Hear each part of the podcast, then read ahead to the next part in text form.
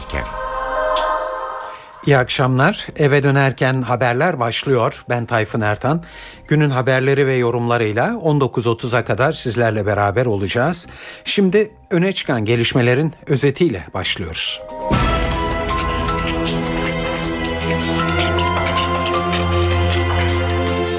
Genelkurmay devam eden davalarda çok sayıda muazzaf subayın tutuklu olarak yargılanmasına neden olduğu personel sıkıntısını aşmak için önlemler aldı.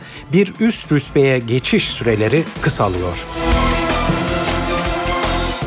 Suriye'de Lübnan sınırındaki stratejik Kuseyir kentinin büyük bir kısmı Hizbullah örgütünden de destek alan Suriye ordusunun kontrolüne geçti.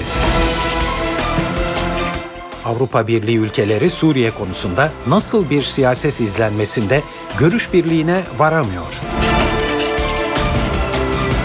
Ekonomist dergisi Avrupalı liderlere uyarıda bulundu. Dergi ekonomik kriz konusunda harekete geçmemekle suçladığı Avrupalı liderleri uyur gezerler olarak tanımladı. Fransa'da eşcinsel evliliğe izin veren yasaya karşı protesto gösterileri yapılıyor. Uluslararası Cannes Film Festivali'nde büyük ödülü iki genç kadın arasındaki romantik ilişkiyi konu alan Mavi En Sıcak Renktir adlı film kazandı.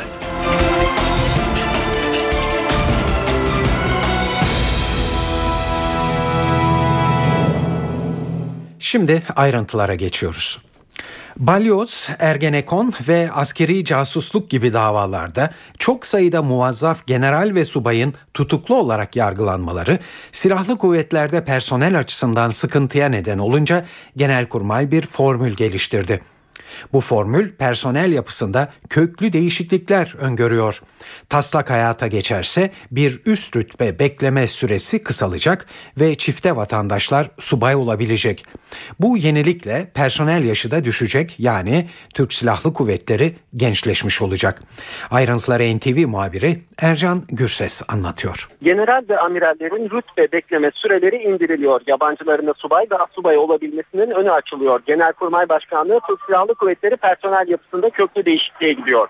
Taslağa göre general ve amirallerin rütbe bekleme süresi 4 yıldan 3 yıla, albaylarınki ise 5 yıldan 4 yıla indirilecek. Böylece silahlı kuvvetlerin komuta kademesi 5 yıl gençleşecek. Balyoz, Ergenekon gibi davalar nedeniyle ortaya çıkan kadro sıkıntısı da çözülmüş olacak. Taslağa göre çifte vatandaşlarda subay ya da az subay olabilecek. Bu konuda hangi ülkenin uygun olduğuna Genelkurmay Başkanlığı karar verecek. Taslaktan balyoz ve casusluk davalarından yargılananlar da etkilenecek. Tutuklu askerler tahliye edildiklerine karar çıkana kadar terfi edemeyecek ama emekliye ayrılabilecekler. Türk Silahlı Kuvvetleri personel taslağında yapılan değişikliklerle sözleşmeli er ve erbaş olabilmek için askerliğini yapmış olmak şartı aranmayacak. Kadınların asubay olabilmesinin önü açılacak. Askeri okullarla ilişki kesilen şehit ve gazi çocuklara artık tazminat ödemeyecek. Görevi sırasında kaçırılan ve kaybolan sözleşmeli subay ve assubayların sözleşme süreleri talebe bakılmaksızın uzatılacak. Kaslak itibari rütbe sistemini de getiriyor. Yurt dışı görevine atanan personele bulunduğu rütbenin bir üstü itibari olarak verilebilecek. Görevin bitmesiyle eski görevine dönebilecek. Ercan Gürses, NTV Radyo Ankara. Suriye'deki iç savaşın hangi noktaya evrileceği gelecek ay Cenevre'de yapılacak toplantıda belli olacak. Bu toplantı öncesinde Avrupa Birliği'ne üye ülkelerin dışişleri bakanları Brüksel'de bir araya geldi. Gündemlerinde Suriyeli muhaliflerin durumu var. Ancak ekonomik krizde izlenecek yöntemler konusunda ikiye bölünen üye ülkeler muhaliflerin silahlandırılıp silahlandırılmaması konusunda da görüş birliğine varamıyor. Fransa ve İngiltere'nin başını çektiği grup muhaliflere silah desteği verilsin derken Almanya, Avusturya ve İsveç bu fikre pek sıcak bakmıyor. Fransa'da aynı konuda bir başka zirve var. Amerika ve Rusya'nın dışişleri bakanları önümüzdeki dakikalarda Paris'te bir araya gelecekler. Avrupa'daki Suriye hareketliliğini NTV muhabiri Kayhan Karaca anlatıyor. Avrupa Birliği Suriyeli muhaliflere yönelik silah ambargosunu kaldıracak mı? Birliğin Dışişleri Bakanları aylardır mutabık kalamadıkları bu soruya yanıt bulmak için şu anda Brüksel'de toplantı halindeler.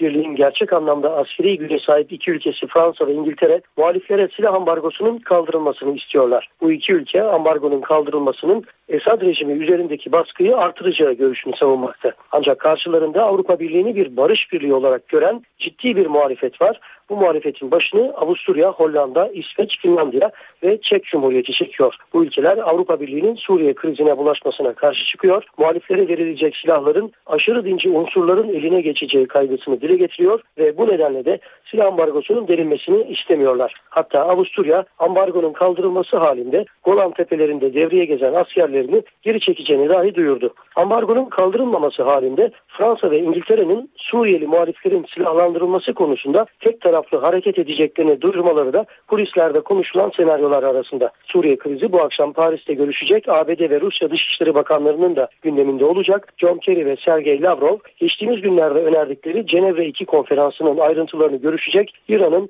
Haziran ayında düzenlenmesi öngörülen bu konferansa katılımını ele alacaklar. Kerry Lavrov toplantısına ev sahipliği yapan Fransa ise İran'ın konferansa katılımına şiddetle karşı çıkıyor. Kayhan Karaca, NTV Radyo, Strasbourg. Evet, uluslararası toplum Brüksel ve Paris'te Suriye krizini ele ala dursun. Sıcak e, çatışmalar devam edip gidiyor Suriye'de. Lübnan sınırındaki stratejik Kuseyr kentinin üçte ikisinde Suriye ordusu kontrolü sağlamış durumda. Suriye ordusuyla Hizbullah militanlarının Kuseyir kenti çevresinde muhaliflere karşı birlikte hareket ettiği söyleniyor. Kuseyr'in Esad yönetiminin kıyı bölgelerindeki destekçilerine ulaşması açısından önemli bir geçiş noktası olduğu ifade ediliyor. Çatışmalar tabi sadece Kuseyr'le sınırlı değil, muhalifler başkent Şam çevresinde de şiddetli çatışmaların yaşandığını söylüyorlar.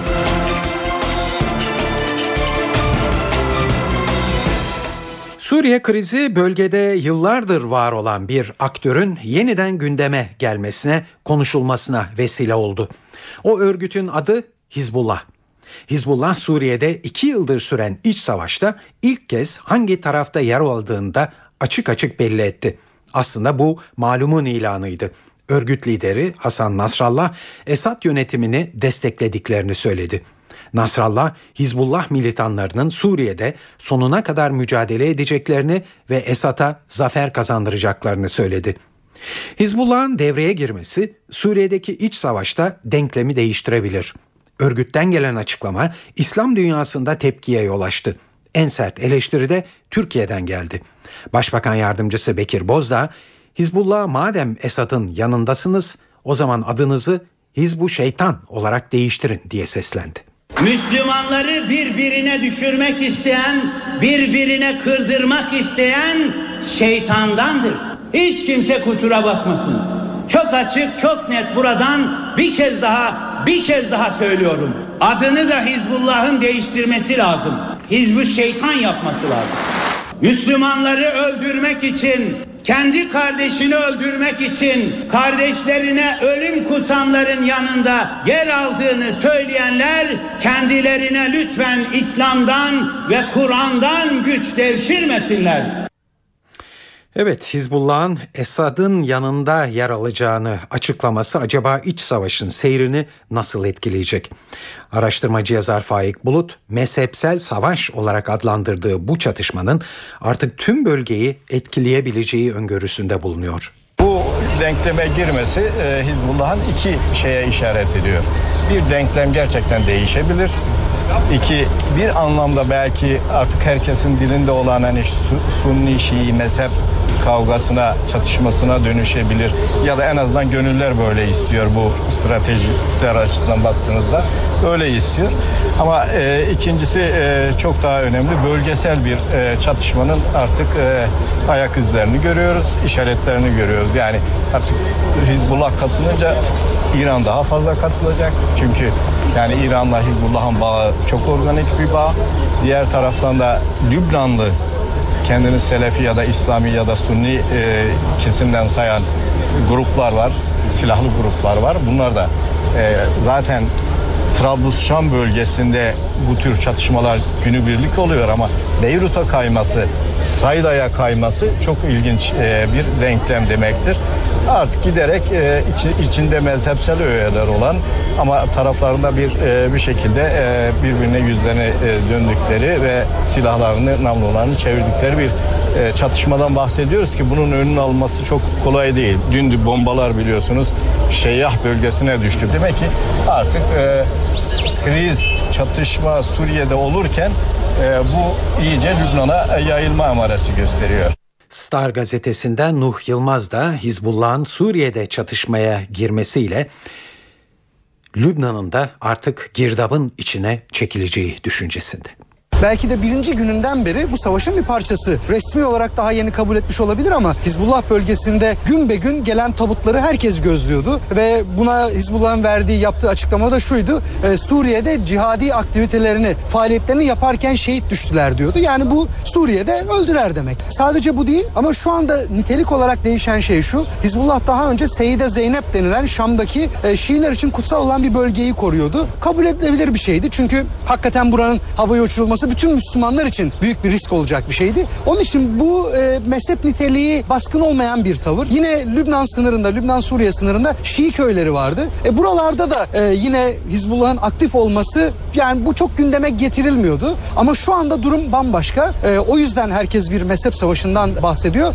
Durum şu, Kuseyir'de Şii yok. Kuseyir'de sadece Sünniler var. Daha önce yüzde on oranında Hristiyan vardı. Bunlar da Esad'a yakın Hristiyanlardı. Bu çatışma başladıktan sonra Kuseyir'i terk ettiler e, şu anda tamamen sünni bir e, şehirden bahsediyoruz biz. Anladım. Ve bunun Lübnan'la hiçbir alakası yok. Hizbullah'la bir alakası yok. Buna rağmen Hizbullah'ın burada müdahil olması artık Hizbullah'ın Esad cephesinde bütün soru işaretlerini bırakarak savaşa girmesi demek. Bu da Lübnan'ın da savaşın içine çekilmesi demek artık.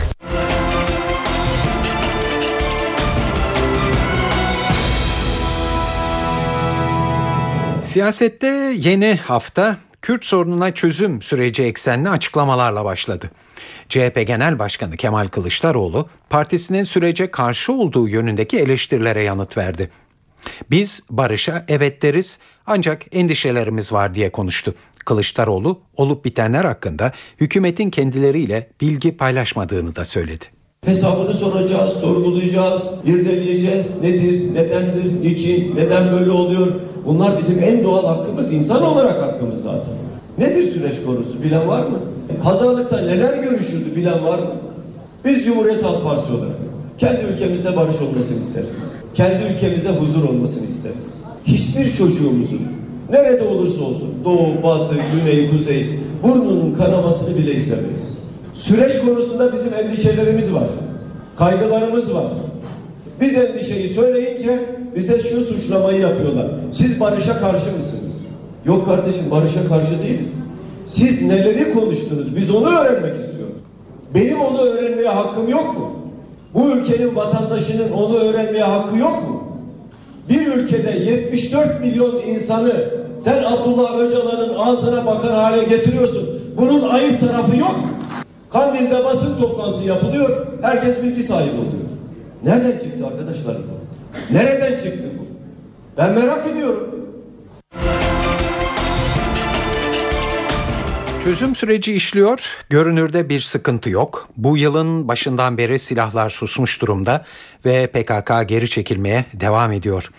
Türkiye'nin bu sorununa duyarlı bazı isimler hafta sonunda Ankara'ya da bir araya geldi. Adı Demokrasi ve Barış olan konferansta görüş ve önerilerini sundu. İki gün süren toplantının ardından bir sonuç bildirgesi yayınlandı. Bu bildirgede devletten bir dizi talepte bulunuldu. Diyarbakır cezaevinde yaşananlar ve Uludere olayı için özür dilenmesi gerektiği ifade edildi. Sivil anayasanın önemine vurgu yapıldı. Yeni toplumsal sözleşmede ana dilde eğitimin yer alması gerektiği belirtildi. Terörle mücadele kanununun mutlak surette kaldırılması ve seçim barajının düşürülmesi istendi.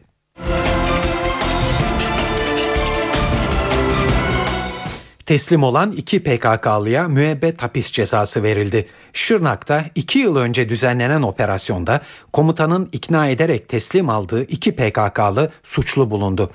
Diyarbakır 4. Ağır Ceza Mahkemesi'nde görülen davada sanıklar hakim karşısına çıktı. Sanıklar silahlı eyleme katılmadıklarını ve teslim olmalarında komutanın sizi ailenize götüreceğiz sözlerinin etkili olduğunu söyledi. Mahkeme sanıklara devletin birliğini ve ülkenin bölünmez bütünlüğünü bozmak suçundan müebbet hapis cezası verdi. 2011 yılı Aralık ayında Cudi Dağı'nda bir mağarada bulunan bu iki PKK'lı görevli komutan tarafından ikna edilerek teslim alınmıştı.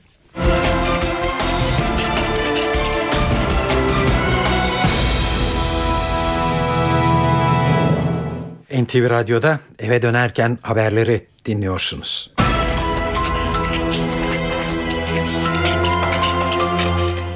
Bugün 27 Mayıs 1960 darbesinin 53. yıl dönümü. Cumhuriyet tarihinin ilk darbesiydi bu. Sonu da kanlı olmuştu. Başbakan Adnan Menderes'in yanı sıra Maliye ve İçişleri Bakanları idam edilmişti. Kamuoyunda öylesine çarpık bir algılama yaratılmıştı ki 27 Mayıs uzun yıllar boyunca bayram olarak kutlandı. Şimdi bir gazeteciden o dönemi siyasi anlamda hatırlamasını istedik. Sabah gazetesi yazarlarından Yavuz Donat'ı dinliyoruz. 1960'da darbe oldu. 1980'e kadar her 27 Mayıs Türkiye'de bayramdı. Bu 27 Mayıs 1960 ihtilali bütün darbelerin anasıdır, babasıdır, atasıdır. Sistem bozuldu, dengeler bozuldu. Yani demokrasiyi biz budadık. Sadece e, idamlarla değil. E, bir siyasi kadroyu budadık. Arşivi budadık. E, demokrasinin yerleşen geleneklerini yeni yeni yerleşmeye başlayan geleneklerini budadık. E, demokrasinin özü seçimle iş başına gelen seçimle gider. Biz onu kaldırdık. Seçimde iş başına gelen gerekirse darbeyle gider ve bunu meşru bir hale getirdik. Şimdi düşünün ki ihtilalciler 1960 ihtilalini yapanlar 1980'e kadar halkın seçtiği parlamentoda seçilmeden oturdular. İsimleri tabii senatör ya da temelli senatör idi. İhtilalin lideri 27 Mayıs ihtilalini yapan Orgeneral Cemal Gürsel öldüğü zaman gömüldüğü yer Anıtkabir'di. Daha sonra Anıtkabir'den mezara alındı, başka bir yere götürüldü, defnedildi. Ve 1960 ihtilalinde başlamak üzere ordu gırtlağına kadar siyasetin içine girdi. E, kurumsal olarak siyasetin içine girince bunu temizlemek kolay değildir. Ben Süleyman Demirel'den bizzat dinlediğim bir olayı anlatayım size. 1965'te tek başına iktidar oldu. Demirel şunu söylüyordu. Başbakanlıkta, makam odamda karşımda sanki bir hayal görüyordum. Kurulmuş bir idam sehpası. Çünkü Demirel'den önce o makamda oturan Adnan Menderes idam edilmişti. Hangi ülkesinin siyasetçisi, başbakanı konuşurken şunu söyler. Benim iki tane kıyafetim var. Biri bayramlık, diğeri idamlık. Yani ne zamandan beri siyasi postlar, o büyük şeref mevkileri idamla yan yana konuşulur hale geldi. Bunlar o 1960'da yapılan darbenin sonucunda meydana geldi. Bugünü sorarsanız sistem oturuyor. Türk İş, Mayıs ayında 4 kişilik bir ailenin masraflarının ne kadar olduğunu araştırdı. Açlık sınırı 995, yoksulluk sınırı ise 3242 lira olarak hesaplandı. 4 kişilik bir ailenin dengeli ve yeterli beslenebilmesi için yapması gereken gıda harcaması 995 lira, gıda ile birlikte giyim, konut, ulaşım ve sağlık benzeri harcamalarının minimum tutarı ise 3242 lira oldu. Mutfak enflasyonu geçen yılın Mayıs ayına göre %7,5 arttı. Sağlık Bakanlığı yurt dışından ilaç ithalatını azaltmayı hedefliyor. Bu kapsamda Türkiye'deki ilaç üretim yelpazesi genişletilecek. Açıklama Sanayi Bakanı Nihat Ergün'den geldi. Ergün, ilaç sektörü için strateji ve eylem planı hazırlandı. İthal edilen ilaçların Türkiye'de üretileceği bir yapı oluşturacağız dedi. Ülkemizde 15'i yabancı sermayeli olmak üzere 68 ilaç üretim tesisinde yaklaşık 30 bin kişi istihdam edilmekte ve Türkiye'de 3100 çeşit ilaç üretilmektedir. Ancak dış ticaret dengesine baktığımız zaman ihracatın ithalatı karşılama oranı sadece yüzde on altı seviyesindedir. Miktar olarak değil, miktar olarak yarı yarıya mesela. İthal ettiğimiz ilaç miktarıyla ihraç ettiğimiz ilaç miktarı yarı yarıya. Ama değer olarak 16 kat fark var. Yani çok pahalı ilaçları ithal ediyoruz, çok vasat ilaçları ihraç ediyoruz. Bu nedenle de arada çok büyük bir fark var. İlaç sektöründe katma değeri ve ARGE çalışmalarını artıracak adımlar atmamız gerekiyor. Biz bu adımları belli bir eylem planı ve program çerçevesinde atmak için ilaç sektörü strateji belgesi ve eylem planını hazırladık. İlaç sektöründe ARGE, üretim ve yönetim merkezi olan bir Türkiye vizyonuyla 6 farklı hedef için 53 ayrı eylem belirlendi bu strateji belgesinde. Yurt dışından yüksek rakamlarla ithal ettiğimiz ilaçları burada üreten, ülkemizde yeni ilaç araştırmaları yapan bir yapı oluşturuyoruz. Evet, ithal etmek yerine üretme yoluna gidilecek. Peki bu hangi vadede gerçekleşebilir? Bunun için neye ihtiyaç var? Bu soruları Eczacılar Birliği Başkanı Erdoğan Çolak'a sorduk. Türkiye ilaç üretimi yapabilen 36 ülkeden birisi ama Türkiye jenerik ilaç üretiyor. Yani orijinal ilaç üretme kapasitesi yok Türkiye'nin. Eğer orijinal ilaç üretebilecekse e, bu sorunu çözer. Ama bunun için çok ciddi altyapı yatırımları, çok ciddi kamu finansı ve çok ciddi ARGE yatırımlarının ve ARGE finansının sağlanması lazım. Bunlar olmadığı zaman bunlar iyi niyet söyleminden çok öteye gitmeyecek işlerdir. Yıllardır söylenir. Türkiye çünkü ilaç stratejik bir ürün. Bu stratejik ürün son derece önemli. Bunu üretmemiz lazım. Şu anda Türkiye'deki ithal ilaç kutu başına baktığınızda %16, %17 civarında. Ama pazara baktığınızda %60'lık bir pazara hakim ithal ilaç. Dolayısıyla gün geçtikçe ithal ilaç payı az sayıda, kutuda az sayıda olmasına rağmen pazarda çok ciddi yer alıyor. Bunun nedeni de biz sadece eşdeğer ürettiğimiz için. Yani bir ürün çıkıyor orijinal, 20 yıl piyasada kalıyor patenti bitiyor, veri koruması bitiyor. Ondan sonra bizim ülkemizdeki ilaç üreticileri bunları üretiyorlar ve rekabet ediyorlar. Hem fiyatlar düşüyor hem piyasada ilaç bulunabilir hale geliyor. Ama bunun temeli ve pahalı olanı asıl ekonomiyi çökerteni ithal ilaçlar. Yani ister yetim ilaç olsun bu ister kanser ilacı ister diğer genetik hastalıklarla enzim hastalıklarıyla ilgili ilaçlar olsun. Bunlar çok pahalı. O halde buraya gerçekten ciddi bir yatırım gerekiyor. Ama bu yatırımı da sağlayacak olan şey devletin gerçekten bunu söylemden eyleme geçirecek politikaları hayata geçirmesi de mümkün. Gençler işsizlik oranının yüksek olmasına rağmen mutlu görünüyorlar. Türkiye İstatistik Kurumu ülkedeki gençlerin sayısını ve profilini çıkardı. Buna göre Türkiye'de 15 ila 24 yaş arası 13 milyon genç var. Bunlar arasında işsizlik oranı %20'ye yakın. Genç nüfusun %51'i erkek, %49'u kadın ve bunların %35'i üniversitede okuyor. Araştırmanın ayrıntılarını NTV muhabiri Özden Erkuş derledi. Türkiye'de gençlerin %65'i mutlu, %84'ü de gelecekten umutlu. Türkiye İstatistik Kurumu 15-24 yaş grubu genç nüfusa ilişkin 2012 yılı istatistiklerini açıkladı. Buna göre Türkiye nüfusunun %17'sini yani yaklaşık 13 milyonunu gençler oluşturuyor. Ancak bu rakam 2075 yılında %10'u düşecek. Genç nüfusun %51'i erkek, %49'u kadın. Bunların %35'i üniversite okuyor. Gençlerde iş gücüne katılım oranı ise %38, işsizlik oranı %18. Genç nüfusun %14'ü evli. Genç kadınların %35'i ise yaşamının herhangi bir döneminde eşinden ya da birlikte yaşadığı kişiden fiziksel veya cinsel şiddet görüyor. Türkiye'deki yaklaşık 13 milyon gencin %65'i ise umutlu. Bu oran 2011 yılının %5 gerisinde. Mutsuz olanların oranı ise 2011'e göre %5 arttı, %10'a ulaştı. Gençlerin %84'ü gelecekten umutlu olduğunu söylerken %47'si de 5 yıl sonra Türkiye'nin ekonomik açıdan iyi yönde değişeceğini düşünüyor. Türkiye'deki gençlerin %9'u alkol kullanıyor. %15'i fazla kilolarından muzdarip, %4'ü ise obez. Genç nüfusun internet kullanım oranı %68'e ulaşmış durumda. Kitap okuma alışkanlığına sahip olanların oranı ise %24'ü geçmiyor. Özlem Erkuş, NTV Radyo, Ankara. Şimdi para ve sermaye piyasalarında bugünkü gelişmeleri yansıtacağız sizlere. CNBC'den Enis Şener'de mi dinliyoruz? Küresel piyasalar sakin bir günü geride bıraktı. Amerika ve İngiltere'nin tatilde olması tüm piyasalarda işlem hacimlerini düşürdü ve borsalar dar bantta düşük hacimlerle işlem gördü. Borsa İstanbul'da da durum çok farklı değildi. Ancak bankacılık sektörüne dair haber akışı piyasanın negatife dönmesine yol açtı.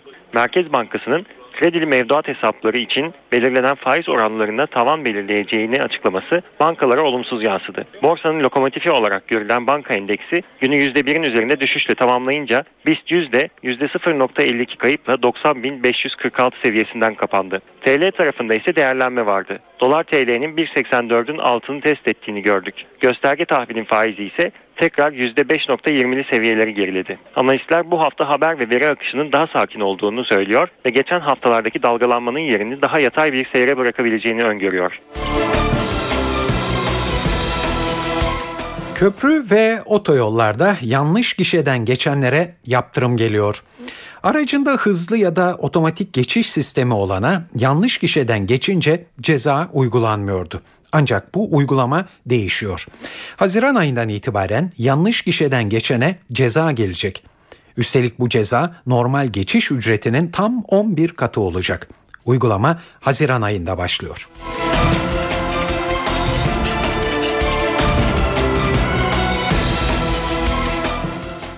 Kıbrıs sorununun çözümü için Rum yönetiminden Ankara'ya çağrı geldi. Rum yönetimi Dışişleri Bakanı Ioannis Kasoulides, Türk tarafının iyi niyet göstergesi olarak Maosa'daki Maraş bölgesini Rumlara vermesini istedi. Kasoulides bunun karşılığında Türkiye'nin Avrupa Birliği ile müzakerelerinin önündeki engellerin kalkacağını ve Kıbrıslı Türklerin doğrudan ticaret yapmasının mümkün olacağını söyledi. Turkish government uh, relinquishes. Eğer Türk hükümeti kapalı Maraş'ı Rumlara verirse bu ilişkilerde yepyeni bir dönem başlatır. Bir kere güven sorunu ortadan kalkar. Başkan Anastasiadis Rum kamuoyunu çözüm için çok daha kolay motive edebilir. Bunun karşılığında Türkiye'nin Avrupa Birliği ile müzakere sürecinin önündeki engeller kalkar. Kıbrıslı Türkler doğrudan ticaret olanağına kavuşabilir. Kişilerin ya da malların doğrudan ticareti. Bu çerçevede Ercan Havaalanı'na doğrudan ticaretin başlaması da konuşulabilir. Eğer Kıbrıslı Türkler doğrudan ticaret olanağına kavuşursa Türkiye'nin limanlarını Kıbrıslı Rumlara kapatmasına da gerek kalmaz. Düşünsenize ne büyük bir değişim olur.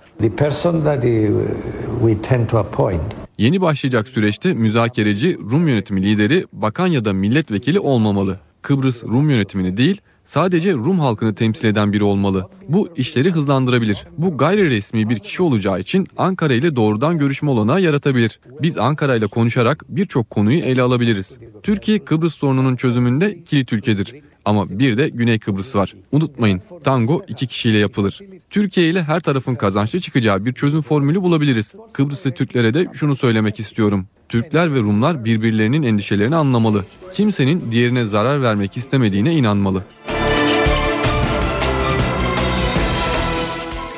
Sırada hava durumu var. Bunun içinde her zaman olduğu gibi yine NTV Meteoroloji Editörü Gökhan Apur'u dinliyoruz. Batıda sıcaklıklar 4-5 derece azaldı ama yine de ortalamaları civarında. Sıcaklıkların çarşamba günü batıda, haftanın ikinci yarısı ise yurt genelinde giderek kuvvetlenecek Lodos'la birlikte yeniden ve hızla yükselmesini bekliyoruz. Yarın Vanakkar arası daha kuvvetli olmak üzere doğudaki sağanaklar devam edecek. Gün içinde Karabük, Çankırı ve Kayseri Sivas arasında kısa süreli yağışlar görülecek. Çarşamba günü doğudaki yağışlar aralıklarla etkisini sürdürürken gün içinde Marmara'nın doğusu ve Batı Karadeniz'de de hafif yağışlar görülebilir. Perşembe günü ise doğuda yağışlar hafiflerken Marmara'nın batısında kısa süreli de olsa yağış bekliyoruz.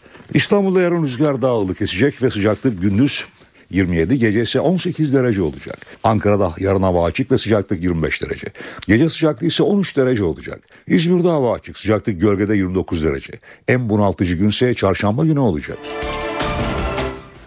İngiltere'de bir askerin ölümüyle sonuçlanan saldırının şoku devam ederken Başbakan Cameron'ın yurt dışına tatile gitmesi eleştirilerin hedefi oldu. NTV Radyo'da eve dönerken haberleri dinliyorsunuz. Bir son dakika gelişmesiyle devam edeceğiz. E, Cumhuriyet Halk Partisi Genel Başkanı Kemal Kılıçdaroğlu'nun makam aracı Burdur-Ankara yolunda karşı yönden gelen tırdan kurtulmak isterken başka bir araçla çarpıştı. Ancak Kılıçdaroğlu'nun sağlık durumu iyi. Otomobil çarpışmadan zarar gördüğü için Kılıçdaroğlu aracını değiştirdi ve Ankara'ya gitmek üzere koruma aracıyla yoluna devam ediyor. Kazaya ilişkin açıklama yapan Genel Başkan Yardımcısı Adnan Keskin yaralanan olmadığını söyledi araba hasar gördü ancak ucuz atlattığımızı söyleyebilirim diye konuştu. Bir kez daha tekrar edersek e, Cumhuriyet Halk Partisi Genel Başkanı Kemal Kılıçdaroğlu'nun içinde olduğu makam aracı bir e, başka araçla çarpıştı. Ancak e, yaralanan olmadı. Bu olayda Kılıçdaroğlu aracını değiştirdi ve Ankara'ya gitmek üzere yoluna devam etti. Evet şu ana kadar e, size hep Türkiye'den haberler sunduk. Şimdi dünyada en çok e, konuşulan, en çok dikkat çeken haberlerle devam ediyoruz ve İngiltere geliyor en başta. İngiltere'de bir askerin ölümüyle sonuçlanan saldırının şoku devam ederken Başbakan Cameron'ın yurt dışına tatile gitmesi eleştirilerin hedefi oldu. Medya ve muhalefet başbakanı vurdum duymazlıkla suçluyor. Kanlı eylemle ilgili olaraksa basında hemen her gün yeni iddialar yer alıyor. Şimdi de İngiliz gizli servisinin saldırganlardan birine 6 ay önce casusluk teklif ettiği ileri sürülüyor. Ayrıntıları BBC Türkçe servisinden Hüseyin Alkan derledi. İngiltere'de geçen hafta bir askerin iki Müslüman tarafından satırla öldürülmesiyle ilgili soruşturma yeni boyutlar kazanırken Başbakan David Cameron'ın krizin ortasında tatile çıkması bulvar basınında eleştiri konusu oldu. Ülkenin en çok satan gazetesi olan San, Başbakanın 2005'ten sonraki en büyük terör krizinin ortasında İspanya'ya tatile gitmeyi tercih ettiğini yazdı. 7 Temmuz 2005'te metro ve otobüslere hedef alan intihar saldırılarında 52 kişi ölmüş, 700'den fazla kişi yaralanmıştı. Independent gazetesinin anketine katılanların %62'si de Başbakan tatile gitmemeliydi dedi. Başbakanlıktan yapılan açıklamada ise İriza'da bir hafta kalacağı belirtilen Cameron'ın soruşturma ile ilgili olarak sürekli bilgilendirildiği vurgulandı. Cameron, askerin öldürüldüğü gün resmi Fransa ziyaretini yarıda keserek ülkesine dönmüş ve kriz komitesini toplamıştı. Bu arada soruşturma sırasında ortaya çıkan ayrıntılar Zanlıları bilmesine rağmen saldırıyı engelleyememekle suçlanan İngiliz İç İstihbarat Servisini daha da zor durumda bıraktı. Dışişleri Bakanlığı zanlılardan birinin 2010 yılında El-Kaide ile bağlantılı Eşşebap örgütüne katılmak için gittiği Kenya'da gözaltına alındığını ve İngiliz elçiliğinin bu kişiye yardım ettiğini doğruladı. İngiliz İstihbarat Servisi'nin bu sırada zanlıya muhbirlik teklif ettiği öne sürüldü. Zanlının babası da oğlunun MI5'ın İslamcı gruplara sızması için yaptığı baskı yüzünden bu saldırıyı gerçekleştirmiş olabileceğini söyledi. Hüseyin Alkan, Londra. Evet İngiltere'deki bu olayın başka ülkelerde de tekrarlanılabileceğinden korkulurken tam da bu korkulan Fransa'da oldu. Paris'in La Défense semtinde bir asker boynundan bıçaklanmak istendi ancak saldırgan isabet kaydedemedi ve kaçtı. Fransa Savunma Bakanı bir askeri asker olduğu için öldürmek istediler diye konuştu.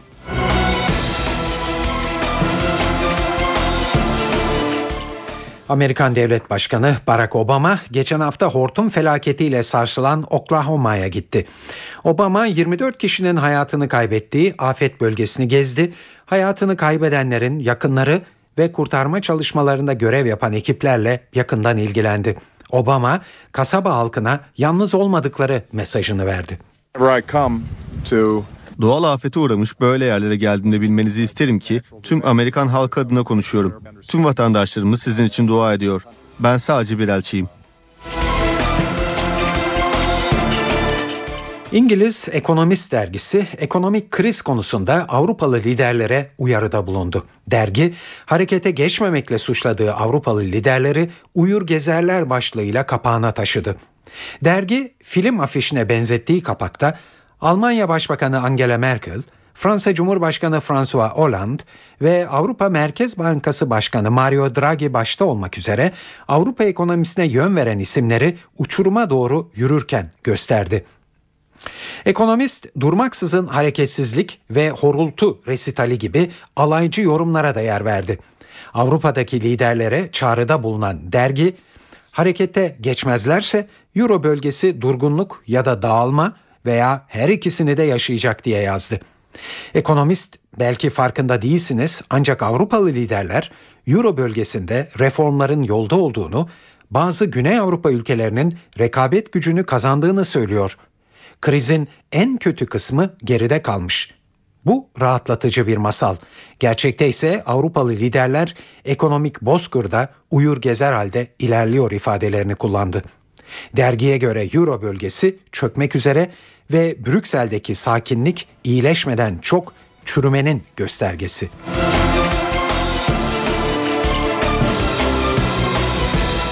Fransa'da geçen ay kabul edilen ve eşcinsel evliliğe izin veren yasaya karşı yine protesto gösterisi düzenlendi. Başkent Paris'te binlerce Fransızın katıldığı gösterilerde protestocular ellerindeki pankartlarla eşcinsel evlilik değil iş istiyoruz diye sloganlar attılar. Bir çocuk büyütmek için hem anne hem de babaya ihtiyaç var. Böylece çocuklar normal bir şekilde büyür. Bu yasa geri çekilmeli. Bu yasa geri çekilene kadar vazgeçmeyeceğiz. Evet Fransız parlamentosunda geçen ay kabul edilen yasa eşcinsel evliliklere olanak sağlıyor ve bu çiftlerin evlat edinebilmelerinin önünü açıyor. Yasayla Fransa eşcinsel evliliğe onay veren 14. ülke oldu. Fransa'da yapılan kamuoyu araştırmaları halkın çok az bir bölümünün yasayı desteklediğini ortaya koyuyor.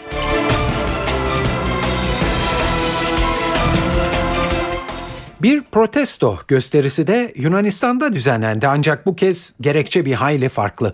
Başkent Atina'da aşırı milliyetçiler bir cami yapımına karşı bir araya geldi. Ulusal Cephe Grubu üyesi yüzden fazla kişi ellerinde Yunan bayraklarıyla gösteri düzenledi. Protestocular şeriat istemiyoruz, parayı camiye değil okullara verin sloganları attı. Grup adına açıklamayı Ulusal Cephe Partisi'nin genel sekreteri Emanuel Kostas yaptı. Binlerce kaçağın dini ihtiyaçları hükümetin sorunu olmamalı. Yasa dışı geldikleri için sınır dışı edilmeliler. Yasa dahilinde burada olanlar içinse yeteri kadar yer var. Ekonomik krizde böyle bir parayı cami yapımında kullanmak kabul edilemez. Atina Avrupa'da caminin olmadığı tek başkent. İlk olarak 2004 yılında Atina'nın dış mahallelerinden birinde cami yapımına karar verilmiş ancak Ortodoks Kilisesi papazlarıyla bölge halkının itirazı üzerine bu plandan vazgeçilmişti. 2011'de dönemin başbakanı Yorgo Papandreou parlamentodan bir yasa çıkartarak cami yapımının önünü açmıştı. Eski bir deniz üstünde yapılması planlanan şimdiki caminin 1 milyon euroya mal olması bekleniyor. Caminin karşı çıkanların hassasiyetleri dikkate alınarak minaresiz olacağı belirtilmekte.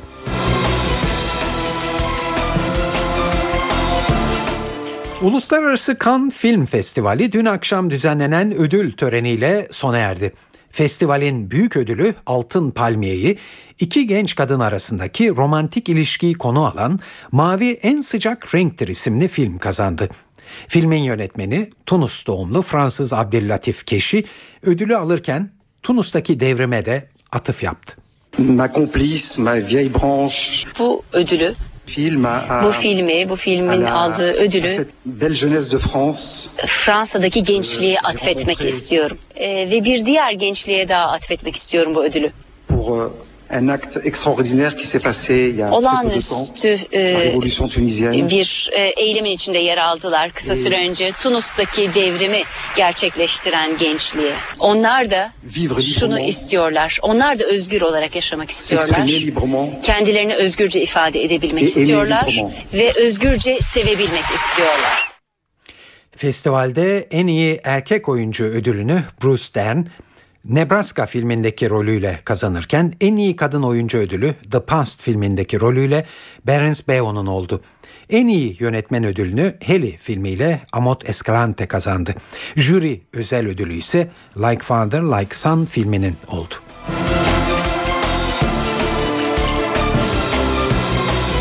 Amerikalı aktris Angelina Jolie'nin kanser endişesi haklı çıkmışa benzer.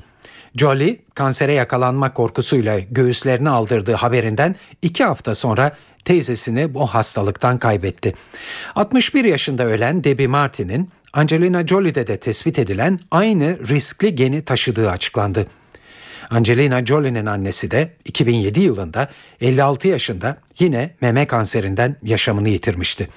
37 yaşındaki ünlü aktris iki hafta önce ailesinin taşıdığı riskli gen nedeniyle iki göğsünü aldırdığını açıklamıştı.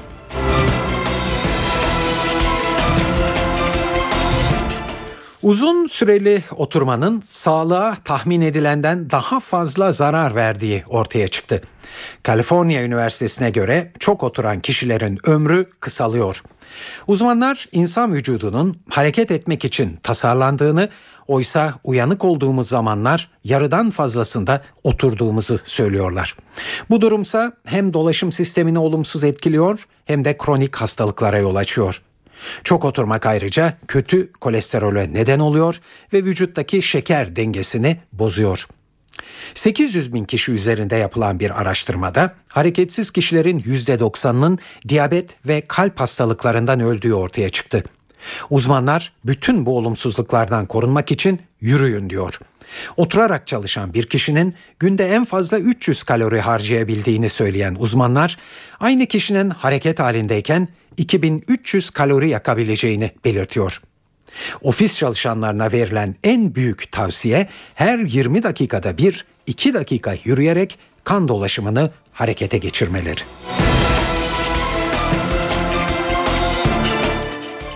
Şimdi bir futbol haberi var. Beşiktaş'ın yeni teknik direktörü yabancı olacak. Kanal Türk televizyonuna konuşan Beşiktaş Başkanı Fikret Orman siyah, siyah beyazlı kulübün gündemiyle ilgili açıklamalar yaparken ilk söylediği bu oldu. Evet Brezilyalı teknik direktör Artur Zico'nun takımın başına geçeceği yönündeki iddiaları yalanladı Orman. Zico Beşiktaş'ın hocası olmayacak. Şu anda Beşiktaş'ın başında olmak isteyen onun üzerinde yerli ve yabancı hoca var. Büyük ihtimalle yabancı hoca olacak ama bu Zico olmayacak dedi. Başkan Orman kulübün transfer bütçesini de açıkladı. İlk 11'de oynayacak 6 oyuncu alacaklarını ifade eden Orman Kısmen görüşmeler başladı. 10-15 milyon euro bonservis bütçemiz var diye konuştu. Orman Portekizli yıldız Manuel Fernandez'in sözleşmesini 3 yıl daha uzatmayı planladıklarını da belirtti. Fikret Orman yeni sezonda Beşiktaş'ın maçlarını oynayacağı stadın henüz belli olmadığını ancak İstanbul'da oynayacaklarını söyledi. Eve dönerken haberler günün öne çıkan gelişmelerinin özetiyle başlıyor. Genelkurmay devam eden davalarda çok sayıda muvazzaf subayın tutuklu olarak yargılanmasına neden olduğu personel sıkıntısını aşmak için önlemler aldı. Bir üst rütbeye geçiş süreleri kısalıyor. Suriye'de Lübnan sınırındaki stratejik Kuseyir kentinin büyük bir kısmı Hizbullah örgütünden de destek alan Suriye ordusunun kontrolüne geçti. Avrupa Birliği ülkeleri Suriye konusunda nasıl bir siyaset izlenmesinde görüş birliğine varamıyor. Ve Fransa'da eşcinsel evliliğe izin veren yasaya karşı protesto gösterileri yapılıyor.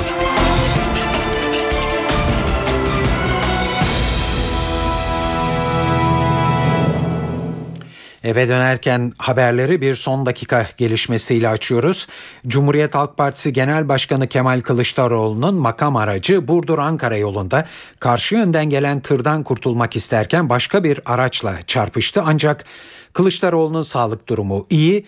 Otomobil çarpmadan zarar gördüğü için Kılıçdaroğlu aracını değiştirdi ve Ankara'ya e, gitmek üzere koruma aracıyla yoluna devam etti. Kazaya ilişkin bir açıklama yaptı Genel Başkan Yardımcısı Adnan Keskin ve yaralanan yok. Araba hasar gördü ancak ucuz atlattığımızı söyleyebilirim diye konuştu. Balyoz, Ergenekon ve askeri casusluk gibi davalarda çok sayıda muvazzaf general ve subayın tutuklu olarak yargılanmaları silahlı kuvvetlerde personel açısından sıkıntıya neden olunca Genelkurmay bir formül geliştirdi. Formül personel yapısında köklü değişiklikler öngörüyor. Taslak hayata geçerse bir üst rütbe bekleme süreleri kısalacak ve çifte vatandaşlık subay olabilecek. Bu yenilikle personel yaşı da düşüyor. Yani Türk Silahlı Kuvvetleri gençleşiyor. Ayrıntıları NTV muhabiri Ercan Gürses anlatıyor. General ve amirallerin rütbe bekleme süreleri indiriliyor. Yabancıların subay daha subay olabilmesinin önü açılıyor. Genelkurmay Başkanlığı Türk Silahlı Kuvvetleri personel yapısında köklü değişikliğe gidiyor. Taslağa göre general ve amirallerin rütbe bekleme süresi 4 yıldan 3 yıla. Albaylarınki ise 5 yıldan 4 yıla indirilecek. Böylece silahlı kuvvetlerin komuta kademesi 5 yıl gençleşecek. Balyoz, Ergenekon gibi davalar nedeniyle ortaya çıkan kadro sıkıntısı da çözülmüş olacak. Taslağa göre çifte vatandaşlarda subay ya da az subay olabilecek. Bu konuda hangi ülkenin uygun olduğuna Genelkurmay Başkanlığı karar verecek. Taslaktan balyoz ve casusluk davalarından yargılananlar da etkilenecek. Tutuklu askerler tahliye edildiklerine karar çıkana kadar terfi edemeyecek ama emekliye ayrılabilecekler. Türk Silahlı Kuvvetleri personel taslağında yapılan değişikliklerle sözleşmeli er ve erbaş olabilmek için askerliğini yapmış olmak şartı aranmayacak. Kadınların asubay olabilmesinin önü açılacak. Askeri okullarla ilişki kesilen şehit ve gazi çocuklara artık tazminat ödemeyecek. Görevi sırasında kaçırılan ve kaybolan sözleşmeli subay ve assubayların sözleşme süreleri talebe bakılmaksızın uzatılacak. Taslak Evet şimdi e, yayınımızı Ankara'dan e, bir e, canlı haberle sürdüreceğiz. E, Başbakan Yardımcısı Bülent Arınç şu sırada Bakanlar Kurulu toplantısından sonra bir açıklama yapıyor. Ve e, Başbakan Hizbullah'ın e, Suriye'deki çatışmalara Esad yönetiminin yanında katılıyor olmasıyla ilgili olarak şu görüşleri dile getiriyor. Görmekte ve Suriye'de Esad rejiminin ayakta kalması için her şeyi yapabileceklerini ifade etmektedir. Şüphesiz Hizbullah'a ve onun liderine karşı dünya kamuoyunda, İslam aleminde ve Arap aleminde oluşacak tepkileri de herhalde kendileri göğüsleyecektir. Bu tür katliamlar, bu tür sivil ve masum insanların ölümüne yol açacak bir çatışmayı hiçbir zaman isminde Allah lafzını taşıyan bir kuruluşa yakıştırmak mümkün değildir. Dolayısıyla arkadaşımızın sorduğu soru Hizbullah'ın Suriye'deki tutumu nedir denirse evet bundan ibarettir. Buna karşılık da muhalif güçler ellerindeki imkanları kullanarak kendilerini savunmaya çalışmaktadırlar. Buyurun. Evet, Başbakan Yardımcısı Bülent e, Arınç'ı dinledik. Şu anda Ankara'da e, canlı açıklama yapmaktaydı Bakanlar Kurulu toplantısından sonra. Biz de Suriye e, konusuyla devam edeceğiz. Suriye'deki iç savaşın hangi noktaya evrileceği gelecek ay Cenevre'de yapılacak toplantıda belli olacak. Bu toplantı öncesinde Avrupa Birliği'ne üye ülkelerin dışişleri bakanları Brüksel'de bir araya geldi. Gündemlerinde Suriyeli muhaliflerin durumu var. Ancak ekonomik krizde izlenecek yöntemler konusunda ikiye bölünen üye ülkeler muhaliflerin silahlandırılıp silahlandırılmaması konusunda da görüş birliğine varamıyor. Fransa ve İngiltere'nin başını çektiği grup muhaliflere silah desteği verilsin derken Almanya, Avusturya ve İsveç bu fikre karşı çıkıyor. Ayrıntıları NTV Fransa muhabiri Kayhan Karaca anlatıyor. Avrupa Birliği Suriyeli muhaliflere yönelik silah ambargosunu kaldıracak mı? Birliğin Dışişleri Bakanları aylardır mutabık kalamadıkları bu soruya yanıt bulmak için şu anda Brüksel'de toplantı halindeler. Birliğin gerçek anlamda askeri güce sahip iki ülkesi Fransa ve İngiltere muhaliflere silah ambargosunun kaldırılmasını istiyorlar. Bu iki ülke ambargonun kaldırılmasının Esad rejimi üzerindeki baskıyı artıracağı görüşünü savunmakta. Ancak karşılarında Avrupa Birliği'ni bir barış birliği olarak gören ciddi bir muhalefet var. Bu muhalefetin başını Avusturya, Hollanda, İsveç, Finlandiya ve Çek Cumhuriyeti çekiyor. Bu ülkeler Avrupa Birliği'nin Suriye krizine bulaşmasına karşı çıkıyor. Muhaliflere verilecek silahların aşırı dinci unsurların eline geçeceği kaygısını dile getiriyor ve bu nedenle de silah ambargosunun derinmesini istemiyorlar. Hatta Avusturya ambargonun kaldırılması halinde Golan Tepelerinde devreye gezen askerlerini geri çekeceğini dahi duyurdu. Ambargonun kaldırılmaması halinde Fransa ve İngiltere'nin Suriyeli muhaliflerin silahlandırılması konusunda tek taraflı hareket edeceklerini duyurmaları da kulislerde konuşulan senaryolar arasında. Suriye krizi bu akşam Paris'te görüşecek ABD ve Rusya Dışişleri Bakanlarının da gündeminde olacak. John Kerry ve Sergey Lavrov geçtiğimiz günlerde önerdikleri Cenevre 2 konferansının ayrıntılarını görüşecek. İran'ın Haziran ayında düzenlenmesi öngörülen bu konferansa katılımını ele alacaklar. Kerry Lavrov toplantısına ev sahipliği yapan Fransa ise İran'ın konferansa katılımına şiddetle karşı çıkıyor. Kayhan Karaca, NTV Radyo, Strasbourg.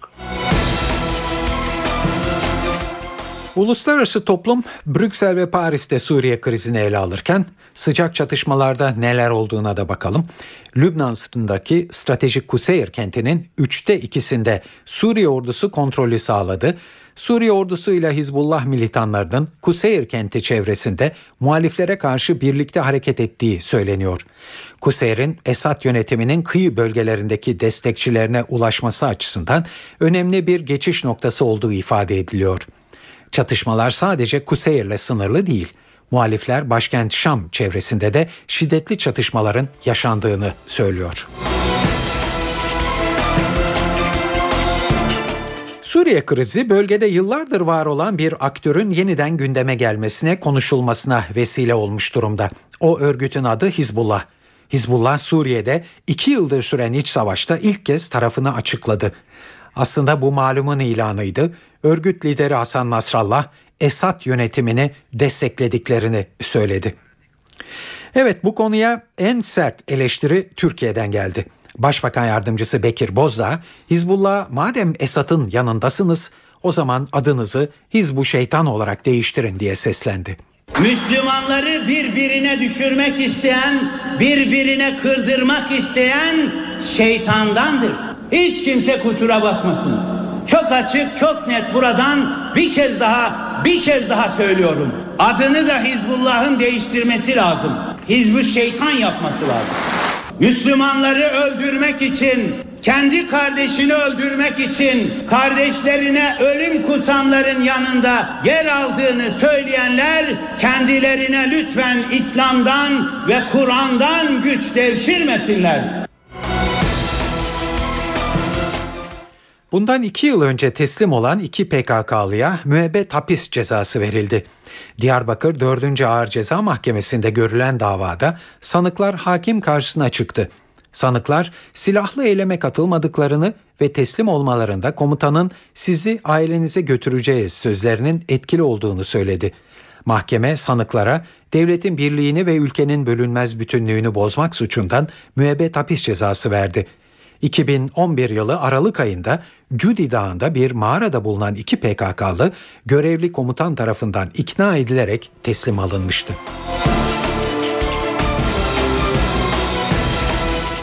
Siyasette yeni hafta çözüm süreci eksenli açıklamalarla başladı.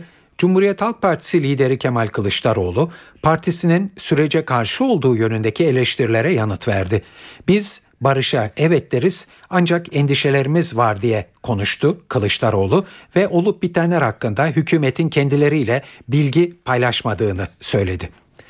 NTV Radyo'da eve dönerken haberler devam ediyor.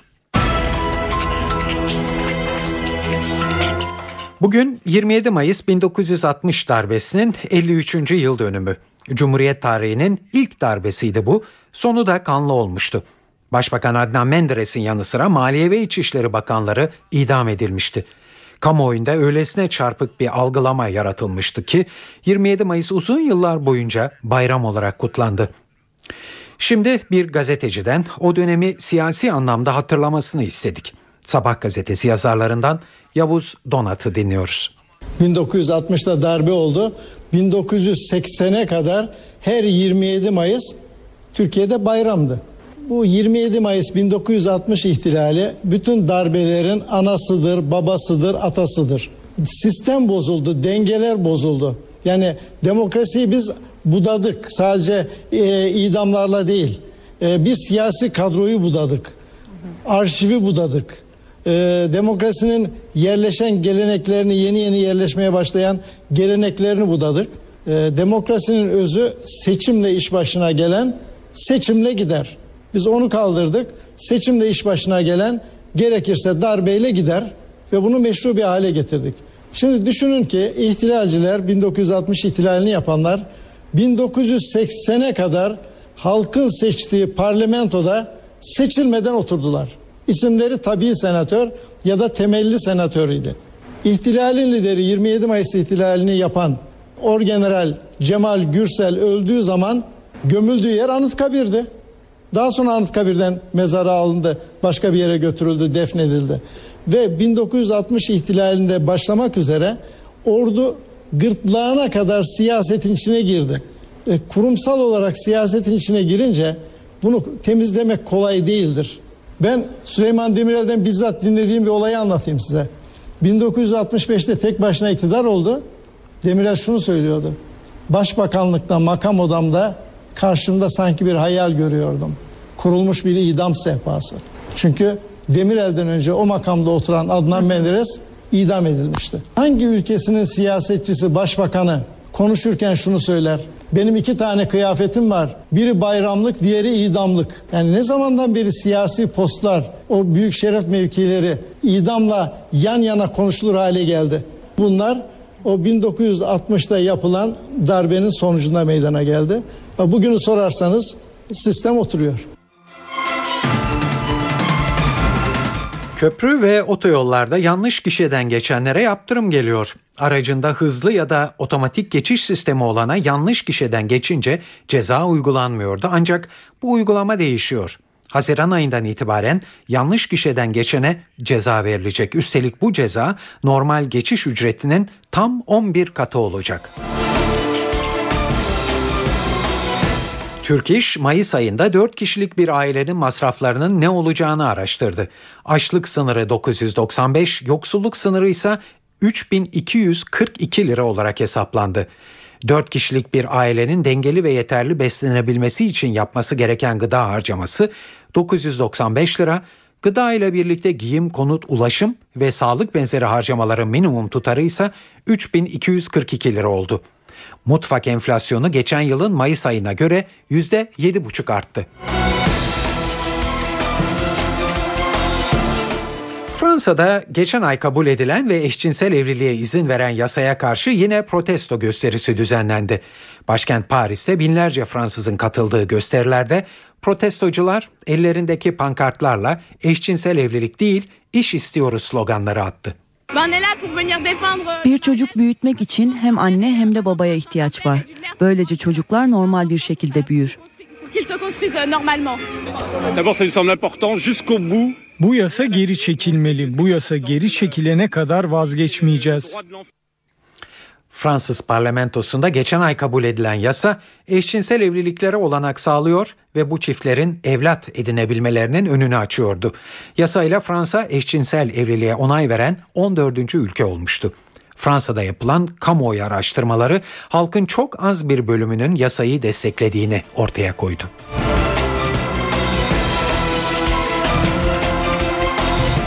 İngiltere'de bir askerin ölümüyle sonuçlanan saldırının şoku devam ederken Başbakan Cameron'ın yurt dışına tatile gitmesi eleştirilerin hedefi oldu. Medya ve muhalefet başbakanı vurdum duymazlıkla suçluyor. Ayrıntıları BBC Türkçe servisinden Hüseyin Alkan anlatıyor. İngiltere'de geçen hafta bir askerin iki Müslüman tarafından satırla öldürülmesiyle ilgili soruşturma yeni boyutlar kazanırken Başbakan David Cameron'ın krizin ortasında tatile çıkması bulvar basınında eleştiri konusu oldu. Ülkenin en çok satan gazetesi olan San, Başbakanın 2005'ten sonraki en büyük terör krizinin ortasında İspanya'ya tatile gitmeyi tercih ettiğini yazdı. 7 Temmuz 2005'te metro ve otobüslere hedef alan intihar saldırılarında 52 kişi ölmüş, 700'den fazla kişi yaralanmıştı. Independent gazetesinin anketine katılanların %62'si de Başbakan tatile gitmemeliydi dedi. Başbakanlıktan yapılan açıklamada ise İriza'da bir hafta kalacağı belirtilen Cameron'ın soruşturma ile ilgili olarak sürekli bilgilendirildiği vurgulandı. Cameron, askerin öldürüldüğü gün resmi Fransa ziyaretini yarıda keserek ülkesine dönmüş ve kriz komitesini toplamıştı. Bu arada soruşturma sırasında ortaya çıkan ayrıntılar Zanlıları bilmesine rağmen saldırıyı engelleyememekle suçlanan İngiliz İç İstihbarat Servisini daha da zor durumda bıraktı. Dışişleri Bakanlığı zanlılardan birinin 2010 yılında El-Kaide ile bağlantılı Eşşebap örgütüne katılmak için gittiği Kenya'da gözaltına alındığını ve İngiliz elçiliğinin bu kişiye yardım ettiğini doğruladı. İngiliz İstihbarat Servisinin bu sırada zanlıya muhbirlik teklif ettiği öne sürüldü. Zanlının babası da oğlunun MI5'ın İslamcı gruplara sızması için yaptığı baskı yüzünden bu saldırıyı gerçekleştirmiş olabileceğini söyledi. Hüseyin Alkan, Londra. Evet İngiltere'deki bu olayın başka ülkelerde de tekrarlanılabileceğinden korkulurken tam da bu korkulan oldu. Paris'in La Défense semtinde bir asker boynundan bıçaklanmak istendi ancak saldırgan isabet kaydedemedi ve kaçtı. Fransa Savunma Bakanı bir askeri asker olduğu için öldürmek istediler diye konuştu.